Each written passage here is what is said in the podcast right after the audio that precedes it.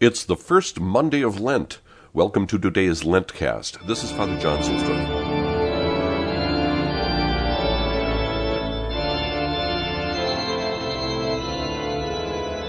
Today's Roman station is San Pietro in Vincoli, St. Peter in Chains, on the Oppian Hill, which is an outshooting of the Esquiline. Sixteen centuries ago, this is where the prefecture was located, where many Christians were condemned to death. The original church was erected here in 431 in the time of Celestine I, and it was dedicated to both Saints Peter and Paul. Tradition holds that the chains which had held St. Peter in prison in Jerusalem had been given to the Empress Eudoxia, who in the fifth century gave them to Leo the Great, who rebuilt the church and placed the chains there for our veneration down to our day.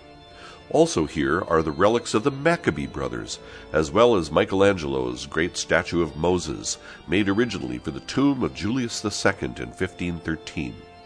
In the nave of the church you see columns from the Portico of Octavia, which still stands in the Jewish quarter of Rome.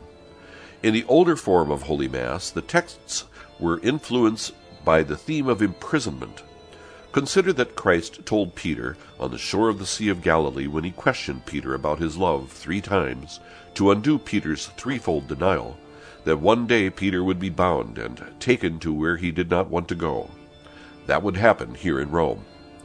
Peter would be bound in chains and taken to the Circus of Caligula on the Vatican Hill, and there crucified upside down and buried in a nearby cemetery.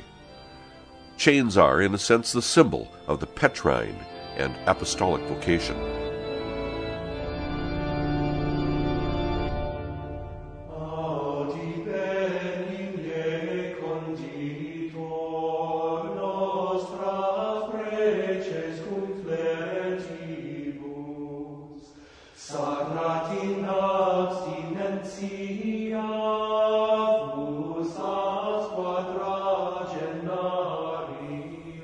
All during Lent in the Divine Office we sing the hymn at Vespers, Audi Benigne Conditor. Make sure to get that accent right, conditor, not conditor. Conditor means maker or founder, while conditor would mean something like pickler or spicer. This hymn was attributed to Gregory the Great, but now it is thought to be from the ninth century. The first four strophes sing of our need for God's help and our weakness, and the last concludes with praise for the Trinity. Here is a poetic translation by Benedictine monk Father Mark Kirby, prior of Silverstream in Ireland.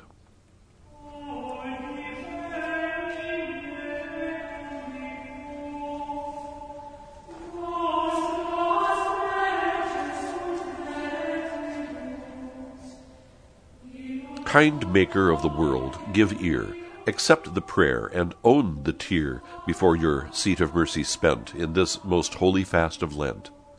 The secrets of each life you see, you measure our infirmity. Teach wisdom in the inward parts, refresh and heal our broken hearts. Our sins are manifold and sore, our spirits now to health restore. And for your name's sake, make each soul that feels and owns its sickness whole. Give watchfulness or every sense, give grace for outward abstinence, that far from Egypt's spread of sin the soul may keep her fast within. Hear us, O blessed Trinity, shine bright within, O unity, that at the end of forty days our healing may become your praise. Amen.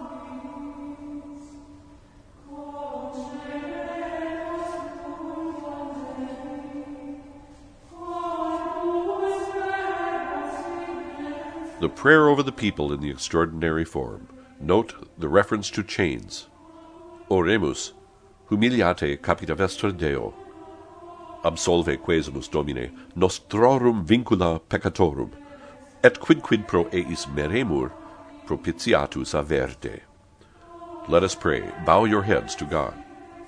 Loose the chains of our sins, we beseech you, O Lord, and mercifully turn aside whatever punishment we deserve for them through Jesus Christ, thy Son, our Lord, who liveth and reigneth with thee in the unity of the Holy Ghost, ever one God, world without end.